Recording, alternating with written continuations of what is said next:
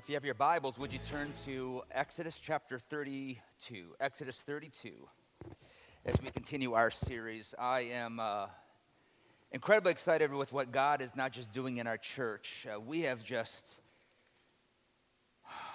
this, this year has just been, an, honestly, it's been a beautiful start to a year of just seeing God do amazing things in our services and our people, uh, getting testimonies of what God is doing uh, even online for those that can't be here, just hearing miracles and uh, uh, lives being touched by the Spirit of God. And I love the fact that, that it's not localized, that we are hearing just, a, just a, around our nation right now, there is a move of the Spirit of God. Um, there's a tremendous move of the Spirit of God. And uh, this is, is my Facebook statement yesterday, and it'll be my statement today that if you're praying for a move of God that fits along with how you want it and how you want it scheduled and how you want it carried out, then, then please stop praying for that type of move of God.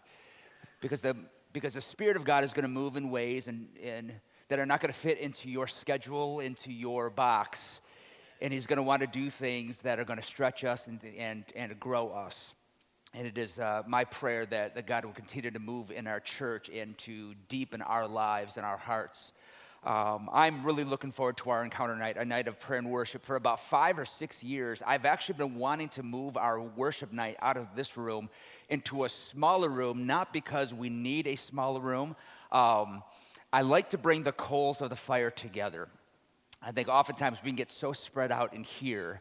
And so it's been a five or six year plan to just move us into this cafe and just to have an unplugged worship set and to have all of us worshiping close with one another, like, the, like in the days of the upper room, worshiping together.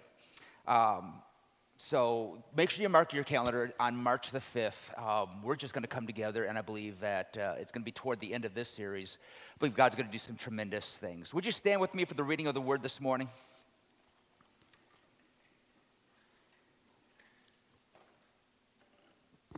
One verse this morning, and it, it's not the happiest verse in the world.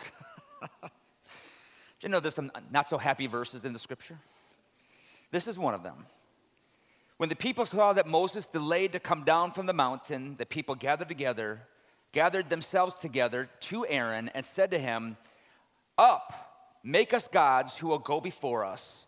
As for this Moses, the man who brought us out of the land of Egypt, we do not know what has become of him. We've been doing a series called Holy Three, talking about the holiness of God. And I've got a, a, a, title of a message today that's called Unholy God. And if you notice, the, the G is little because if there's anything that we can say is the opposite of holy, it is the word common. The opposite of holy is not evil, the opposite of holy is common. And quite often in our culture and in a lot of cultures, that we have started to worship not that who is holy, but we begin to worship the common, creating around us an unholy God. Today we're going to preach about idols. I can't tell you the last time I've preached a message on idols. Um, but I just feel like the Spirit of God is wanting to challenge all of us because we do have a choice in this world. I don't know if you realize this. We all worship something or someone we're all worshipers, we're all theologians. It's just a matter of who are we believing, who are we trusting, who do we choose to worship. Lord Jesus, I say, as for me and this house here, we will serve the Lord. As for me and this house, Lord Jesus, we say this will be a house of prayer for all nations. As for me and this house and this community, we proclaim this will be a place for, for, for Jehovah God for Yahweh God, for Elohim, for Yeshua, for the one who sits on the throne. Lord, we just today exalt you with our lives and with our hearts, asking that you would transform us and that also you would confront us. In the words of the psalmist, create in us a clean heart and renew a right spirit within us. Cast us not away from your presence. Take not your Holy Spirit from us and restore to us the joy of our salvation, Lord. Lord, the fire of revival burns with the wood of repentance. And so today, God, bring us to a place of repentance that our lives would burn with you. We pray all of this in Jesus' name. And everyone said, before you're seated, give someone an awkward high five.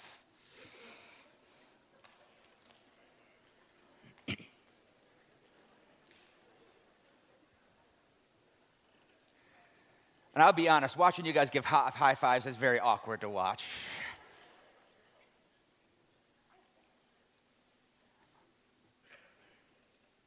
A friend of mine went uh, to Seoul, Korea back in the 90s. And he was telling a story about this trip that he took to, to, to Seoul.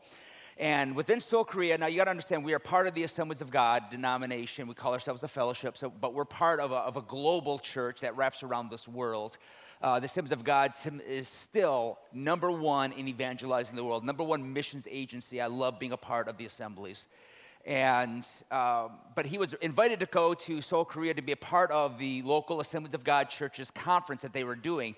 Now, that it may seem like a very cool thing. You got to understand how cool this is. I mean, we talk about mega churches in America. We talk about churches of 1,000, 2,000, 3,000. This ch- the church in the Assemblies of God church in Seoul, Korea, the church, singular church in Seoul, Korea, has over 100,000 members.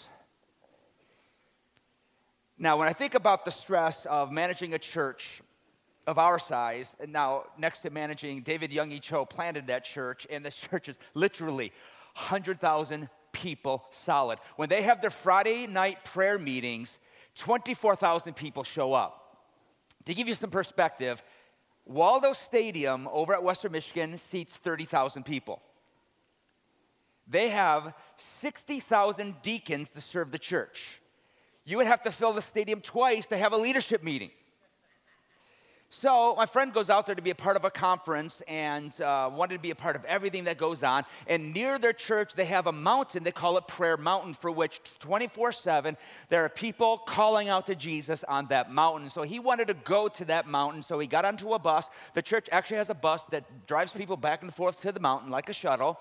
And so he's on that bus and he is just trying to create some conversations, but he's in Korea. He doesn't speak Korean. But next to him was a young pastor, a really young pastor that spoke English. And he's like, hey, how you doing? I'm from the States. And who are you? He goes, um, man, I, I just started pastoring. My church, the local church, helped me to plant a church here. And so I just started a brand new church. He goes, oh, well, that's incredible. That's awesome. He says, yes, our church gave me 5,000 people to go start the church. I'm like, Most church planners start with 20. I've got a friend of mine starting a church. We're going to have him here in, um, I think it's in May. He's starting a church in Pontiac, Michigan. He had 70 at his meeting just the other day, getting people excited about planting. This guy's handed 5,000 people to go start a church.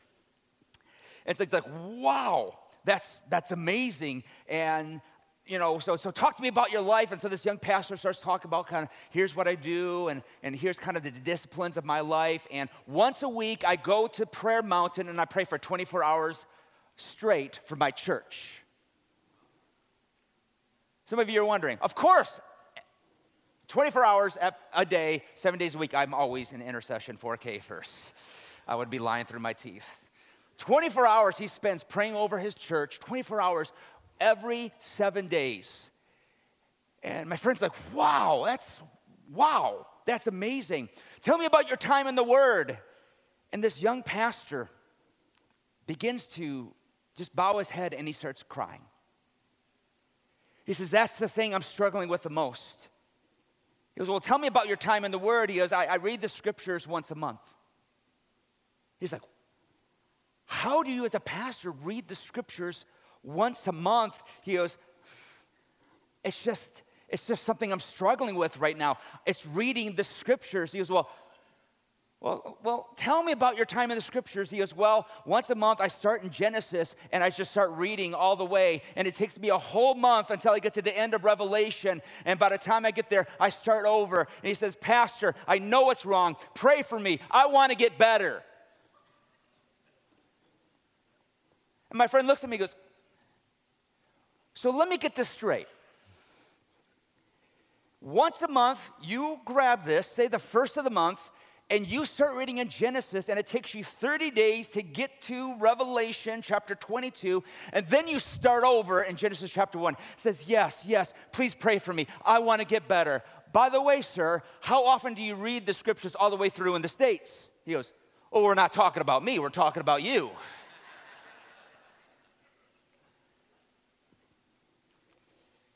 If you've read the Bible cover to cover, You'll understand there's different themes that will come up throughout Scripture, wonderful themes, challenging themes.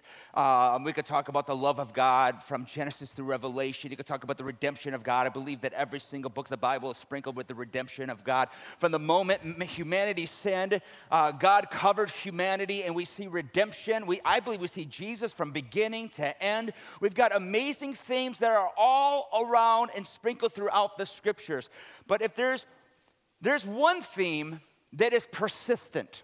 One theme that comes up over and over more than many other things than we realize, it is the theme that's subject of idolatry.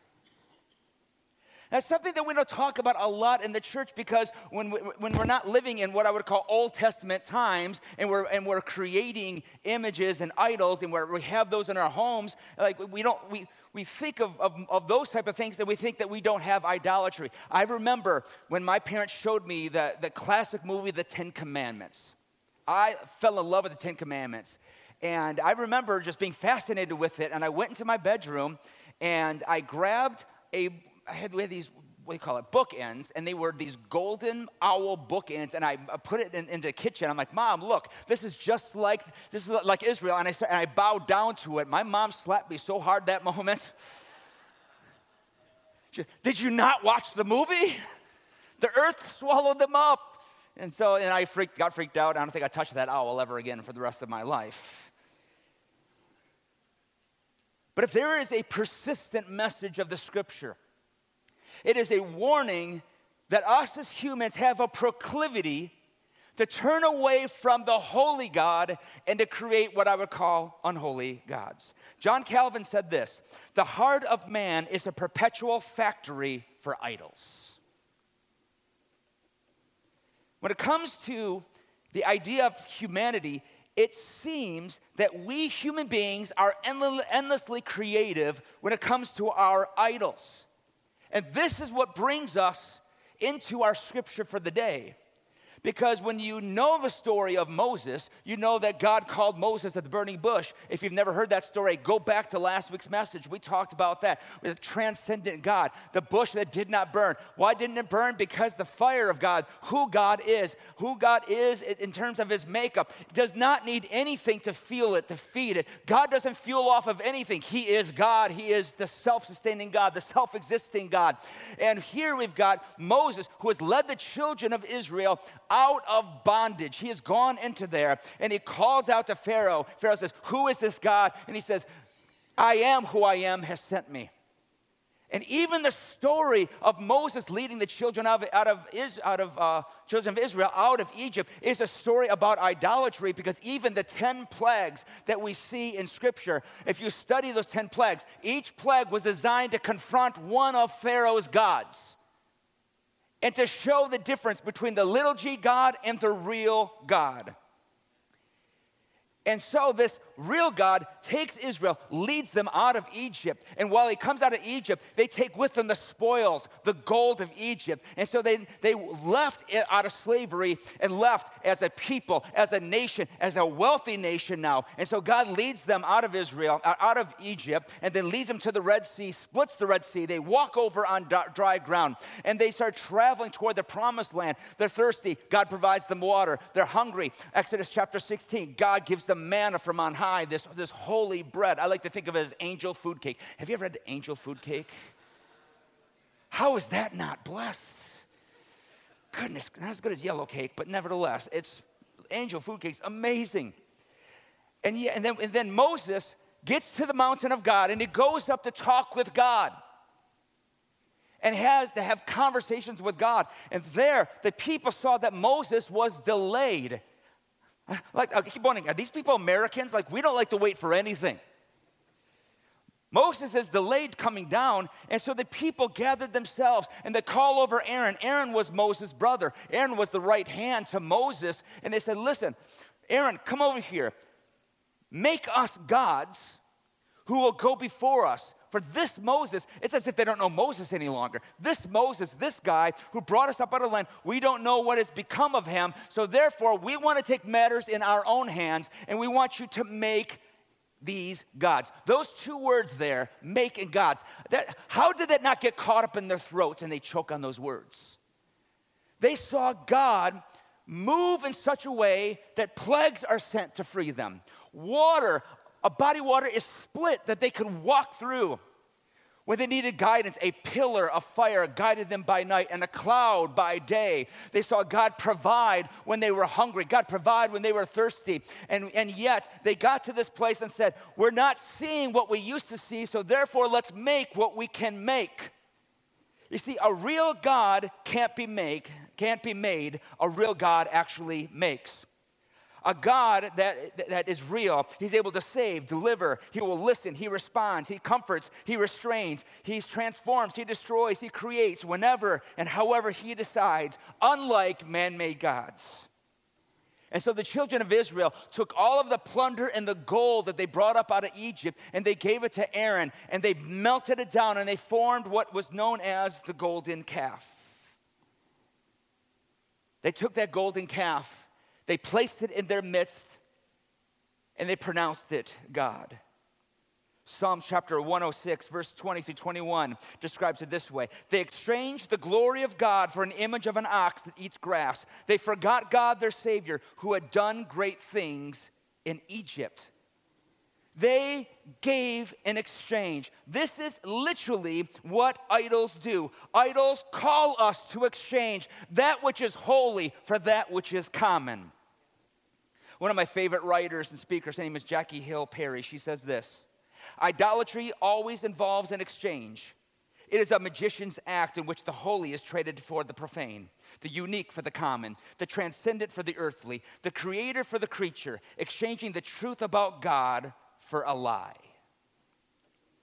Then Paul in the book of Romans says this because they exchanged the truth about God for a lie and worshiped and served the creature rather than the creator who, ble- who is blessed forever. Amen. We read that scripture out of Romans and we immediately think of the Psalms chapter 106 that we just read. And like, well, well, he's probably referring to the people of Israel, but if you read Romans chapter 1, Romans chapter 1 is intense. It is a spiritual two by four to hit you between the eyes because you come to realize that that word wasn't talking about the people of old or some ancient times. It was confronting the modern church of that day and confronts us to this day that if we don't watch our hearts, we will create idols just like the children of Israel did of that day. It says in Exodus 32 4. They received the gold from their hand and fashioned it with a graving tool and made a golden calf. And they said, These are your gods, O Israel, who brought you up out of the land of Egypt. Like, where did I, where did Israel even get that idea? Have you ever said that about your kids? What caused them to do that? The devil. and all of a sudden, your spouse looks like, nope, they got that from you. But Israel didn't just drum this up, Israel brought with them what they saw in the culture of Egypt. They were raised with Egyptians. They were raised in a place full of idolatry. And so what they saw was they, there's gods you can see and gods that you can hold. And so therefore, if we no longer see God, let us create something that we can see, something we can hold, and more specifically, a God that we can manipulate and a God that we can control idolatry. St. Augustine says idolatry is worshiping anything that ought to be used or using anything that ought to be worshiped. There's a sobering thought. That idolatry is, is worshiping anything, anything that ought to be used. In America, we love to worship things that are being used. And idolatry, just as bad, is when we try using things that ought to be worshiped. So for Israel in this moment in Exodus chapter 32, it was a golden calf.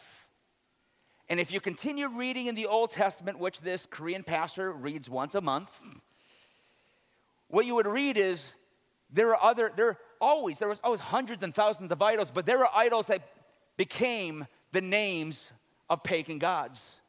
Like the Philistines, they had Dagon. You get to uh, Babylon, you've got Baal. you've got Molech, you've got Asheroth. And you know that throughout the story of Israel's life, they were always faced with will they bow their knee to Baal? Will they bow their knee to Asheroth? Will they bow their knee to Molech? Or will they bow their knee toward God? Who will you serve? Joshua said, Choose you this day whom you will serve. And knowing how idolatry in the Old Testament is may lead us to believe, well, that was hundreds, that was thousands of years ago, Pastor Dave. We think that idolatry is an ancient problem, but I'm here to say this that modern humanity isn't beyond idolatry. We simply dress it up in different clothes hundreds of years ago to thousands of years ago. It might have been a golden calf, it might have been Asheroth, it might have been Baal. But what now? The things that we serve and the gods we make, we make intellect God. We make relationships God. We make sex God. What about sexual identity? Autonomy, money, marriage, legalism, politics, power, ethnicity, food, social media, our children, other people's opinion. Pick your poison. We can easily take something that was determined to be okay or good and we make it the God that we serve in our lives. Don't tell me that we modern Americans, that we modern day agers are not people that can worship gods. We can choose to worship things that, not, that aren't bad, but they, we make them our gods. I'll say it this way idols are usually not bad things, but good things that have become the ultimate things. Now, look, even the list I gave you, there's some things on this list that are very good things, like intellect. How many believe intellect's a good thing? Intellect's very good. I want you to be intelligent. Students, I want you to get good grades in your classes. Some parents say amen. That was the most lackluster amen. Goodness gracious. Uh, what about this? Marriage. How many of you think marriage is a good thing? There we go. How many of you think sex and marriage is a wonderful thing? That's even better. Like, I got a hallelujah in the back. What about our kids? We love our kids, don't we? That wasn't as powerful as I thought it was going to be. These are all wonderful things, and not everything on the list is a bad thing. But what happens is many times, if we make those things the ultimate thing in our life, no matter how good it is, no matter how phenomenal it might be, if it has taken the place or the throne of God, it has now become an idol. And idols are those things in our life that we think are going to guarantee us joy and security. This takes me to Acts chapter 19. If you want to go to Acts chapter 19, you're more than welcome to go there. Acts chapter 19 is a place where we can kind of land and talk about idolatry. Do you want to know why? It's because, again, we think that idolatry was just an Old Testament thing. Pastor Dave, that went out with the Old Testament. When Malachi was finished being written, the season of idolatry was gone. Idolatry is alive and well. And what we get in this beautiful story of Acts chapter 19 is a story of what idolatry can do to the local church. The story goes of Acts chapter 19 when you get to the about midway through is you get the story about a city that is one of the most famous cities in all of scripture specifically all of the all of the new testament? It's the city of ephesus. We know ephesus because of the, the book of ephesians. Uh, first and second timothy were written, written from ephesus some believe that first and second corinthians were also written from there. Um, ephesus is mentioned in the book of revelation. Some people believe that john wrote from ephesus. Ephesus is a very pivotal place. And what was happening is, is as you're, as you're reading um, Acts chapter 19, about midway through, you begin to see that the church, they were called the way. The way, the way of Christ was beginning to move like wildfire. We sang that this morning come like a fire, come like a flood. This was hitting and sweeping a city that was a city that was the center of worshiping Artemis, or what also was called by the Romans Diana. Diana, Artemis, two different dialects, same idol. And in the midst of this movement, we began to see things were beginning to change. And so I want to give you just five simple thoughts about idols that we would guard our hearts today. Five simple truths about idols that I want you to write down if you're a note taker this morning. Is number one, an idol is anything that promises us a life of security and joy apart from God. An idol is anything that promises a life of security and joy apart from God. Acts chapter 19, verse 24 through 27. For a man named Demetrius, a silversmith who made silver shrines to Artemis, brought no little business to, to the craftsmen. In other words, he was making bank from creating little shrines, little statues of Artemis. This guy carried the bag, this guy had it all. And all of a sudden, these men and women of God were coming in preaching Jesus, and preaching Jesus was changing the hearts of the individuals that were worshiping Artemis, which meant it was taking money out of Demetrius' pocket. Verse 25, he gathered together with the workmen of similar trades and said, Men, you know that from this business we have our wealth. And you see and hear that not only in Ephesus, but almost in all of Asia, this Paul has persuaded and turned away a great many people, saying that the gods made with hands are not gods. And there is a danger not only that this trade of ours may come to disrepute, but also that the temple of the great goddess Artemis may be counted as nothing, and that she may be disposed of of her magnificence, she whom all Asia and the world worship. See, Diana, when it came to the idea of being the central deity of a city. She was the one that was protected. She was the one that brought the people security. She was the one that brought the people joy. And I want you to understand that false hope is what really makes an idol an idol. And if, we, if you want to know if something is an idol in your life, what makes you look at a thing and say to yourself, as long as I have this, I will be happy? And again, what makes idols so dangerous many times is idols sometimes are very good things, but oftentimes we chase things because we want them to be the source of our happiness as alone as God being the source of our joy. And we chase things and we chase after creation rather than chasing after the Creator. I love how John Mark Comer says this idolatry is the de-godding of God. That leads me toward number two. Personal gods engage the deepest emotions of our, of our hearts. When we have made something an idol, when we've made something a God in our life, it engages some deep emotions. Why? Because we attach so much of our life and our life's meaning to those things. Acts 19, verse 28 says, When they heard this, they were enraged and were crying out, Great is Artemis of the Ephesians. They saw their idol being threatened and got enraged. Because when your security is in an idol, and your security gets challenged, you know this my idol can't defend itself, I have to defend it. And that's me, I know it's happened to me, and it's probably never happened to you, where you posted something on Facebook and somebody went off on you and you have no idea where it came from. Never happened to you, it just happens to me.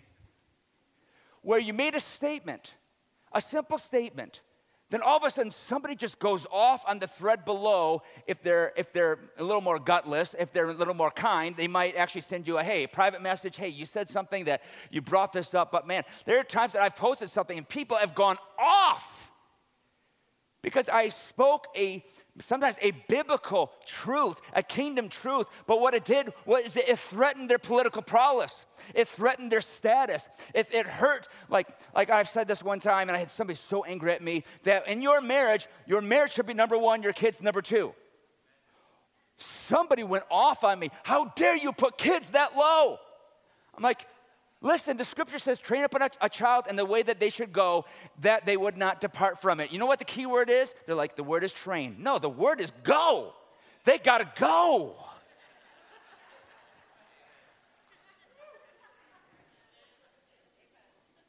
Listen, you want to be a good parent does this.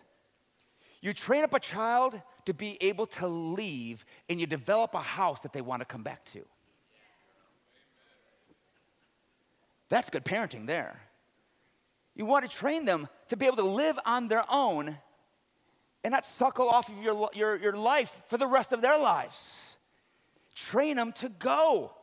But for some reason, We get so caught up that if they leave, my life is going to be over. No, it's not. No, it's not. You had life before, you'll have life after. But we do that with so many things. We make, th- we make things our idol, and we'll say, if I lost this job, if I lost this position, if I lost this leadership moment, if I lost this, if I lost that, my life would be over. So if we get to the place where we are frightened or despaired if something's going to be removed outside of Jesus, ladies and gentlemen, we may have created an unholy God in our lives.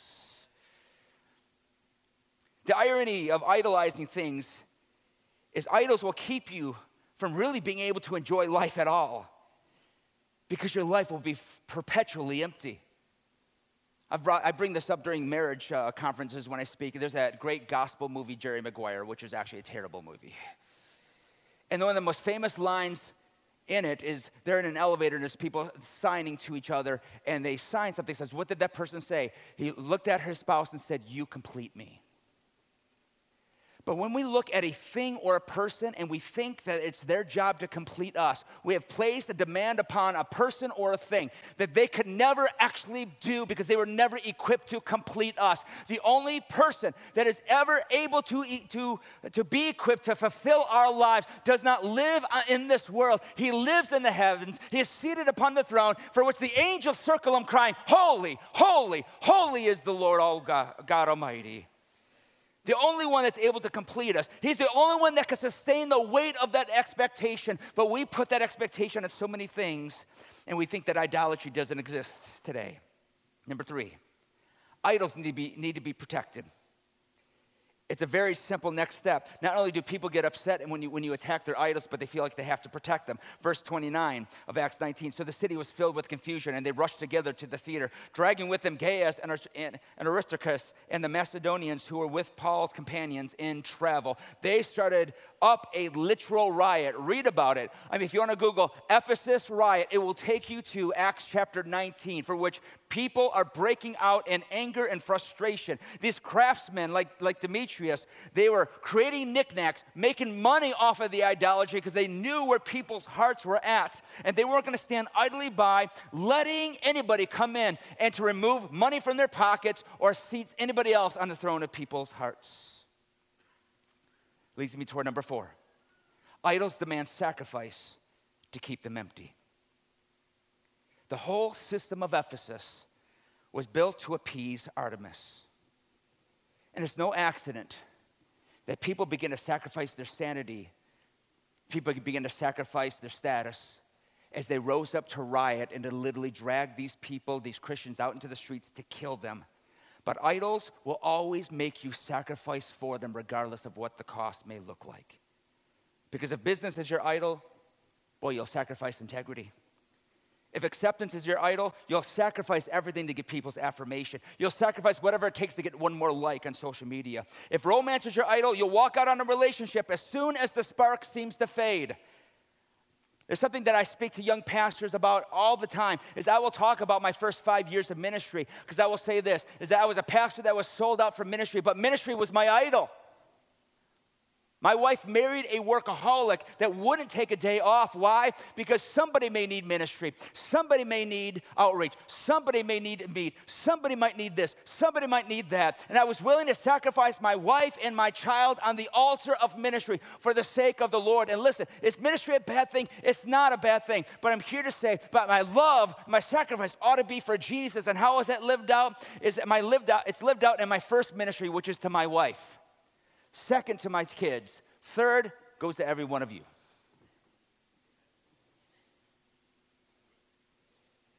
If we don't know what the priorities are in our lives, we will easily create idols and we will sacrifice on altars for those idols. And because in my brain, my first five years, it's never enough. I need people to like me. I need people to look at me in a certain way. I need people to accept me. I need to validate my title as a pastor. And we chase after validation, and that's our idol. We chase after acceptance, and that's our idol. Never really realizing if we found our enoughness in Jesus, then we realize Idols will never, ever fill that place in our lives. And leads me toward number five that idols are harsh taskmasters. Idols are harsh taskmasters. If you fail them, they will make you pay. The idol of money will say, if you don't do enough to obtain me, I will make you miserable because there'll never be enough. The idol of family say, if you, if you if this relationship somehow got broken, it won't be worth living. If this child leaves, it won't be worth staying together. I love comfort. Sacrifice your honesty, sacrifice your integrity, sacrifice the closest relationships, whatever makes you comfortable.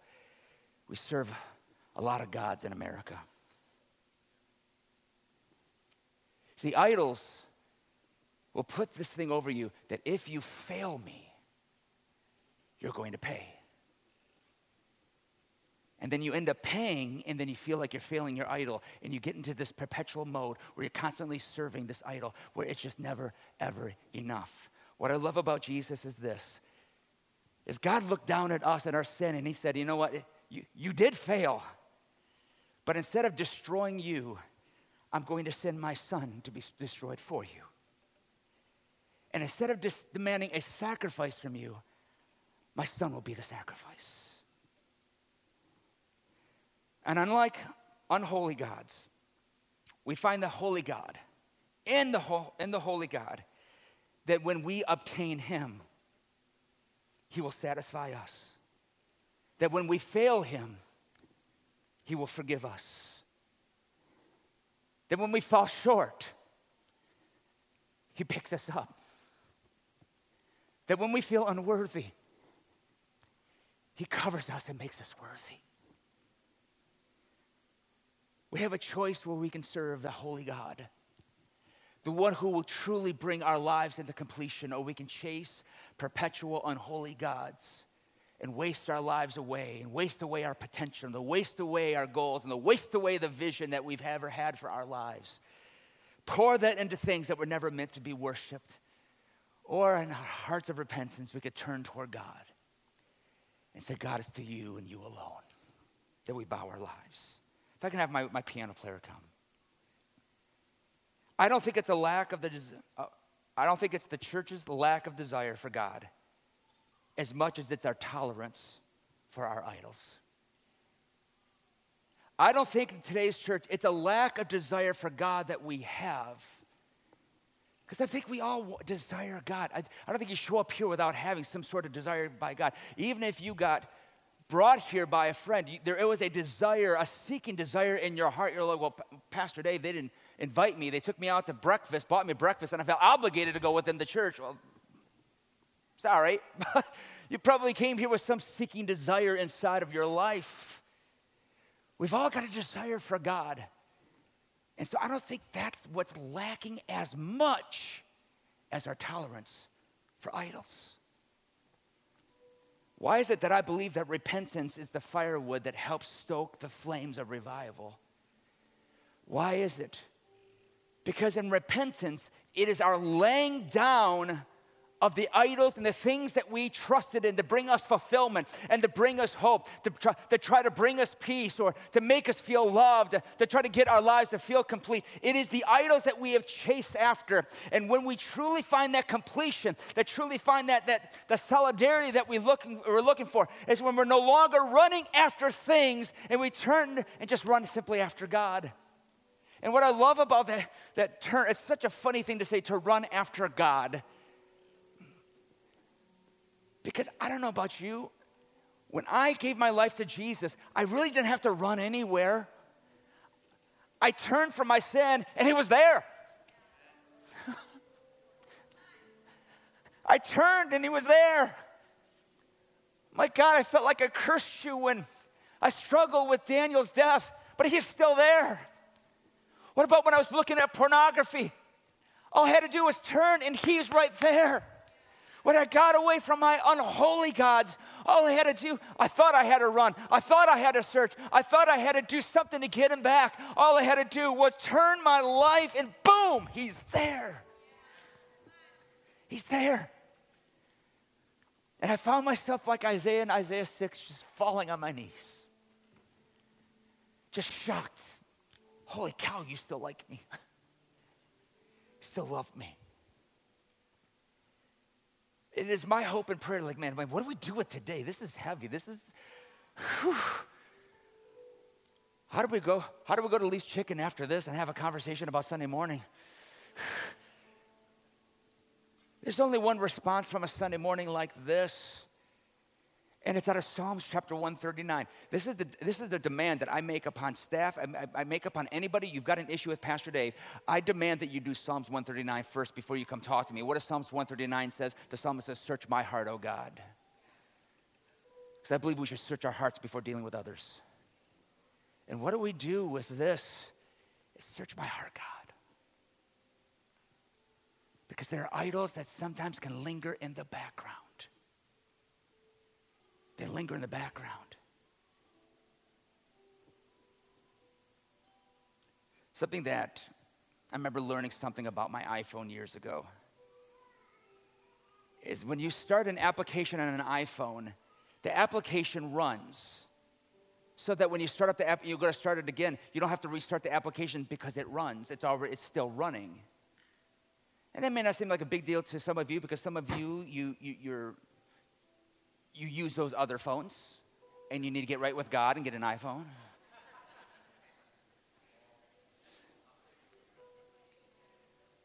But I remember years ago somebody said, Are you losing battery? Are you being dra- are your battery draining quick? Here's a few things to do.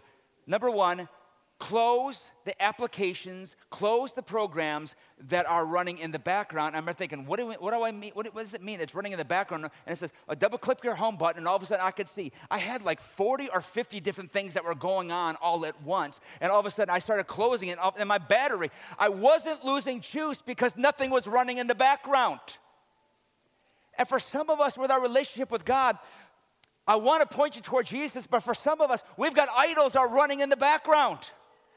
They are draining your spiritual joy. They're draining your spiritual life. They're draining your prayer life, draining your worship life. And some of us, we've got to take those idols and we've got to set those aside and begin to say, God, these are good things, but you need to be the ultimate thing. So, where is the joy in your life coming from? Where's your peace truly coming from? Is the peace in your life solely coming from the atmosphere of your home? If that's the case, I'm just telling you, we can't do that in the Behringer house. Because depending upon who lost that weekend, it changes the atmosphere of our home.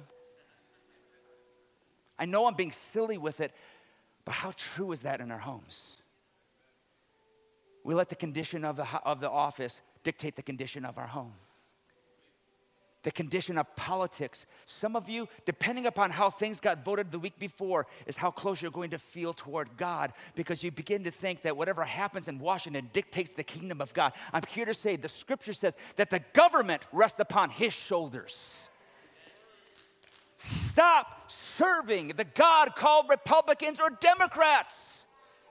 Stop serving gods that were man made man contrived. Some of you are serving the God of the voice that's on the TV telling you what to fear and what to believe. Trust in Jesus. We have unholy gods that are ordering our lives. And in the words of Joshua, as for me and my house. And so I say this, Lord, call us to repentance. What's running in the background? What's running in the background. Some of you are more worried about what happens after service than meeting with God in service. Some of us are more worried about what the plans are for the weekend that we put God in the background of everything. Don't ever let God run in the background. Put God in the foreground and close everything else out. And let Him be the filter for everything. Could we just stand together? I just.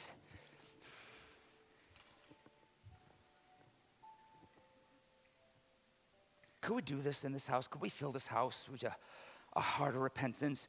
I'm going to challenge you. If you feel comfortable, would you just lift your hands and just begin to talk to the Lord? Lord, what's running in my background? What's running in our backgrounds? I mean, ask Jesus this morning. Ask the Spirit of God to work in your life.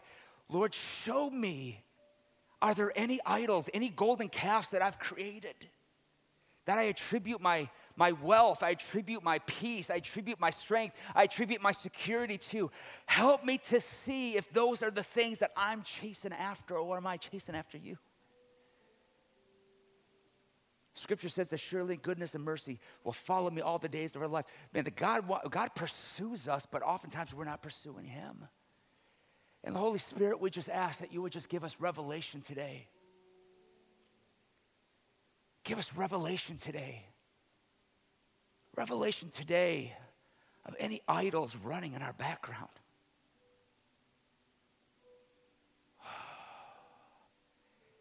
And Lord, if we do, what we do this morning is we repent. Lord, we just repent. We turn from them. Lord, some of these things are good things, and it doesn't mean those th- good things are going to way, go, go away. It's also, but it's going to mean that, Lord, we confess these good things, they're going to stay around, but they're not going to be our gods any longer. Our marriage, it's going to be, we're going to power through, we're going to stick through, but it's not going to be my God any longer. My kids, my job. Lord, politics can be a wonderful thing, but God, my joy is not going to depend upon who's in the White House or who's in the State House.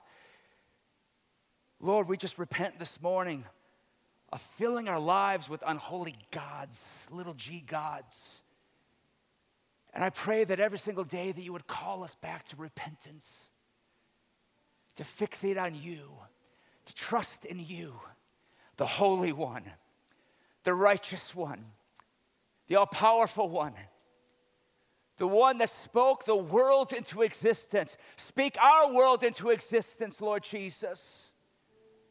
Lord, if, our, if, we feel like if we let go of something, our world's gonna go in chaos, Lord, you specialize in creating out of chaos. Create in us new hearts today, new lives pointed towards you new hearts that are going to be centered upon who you are.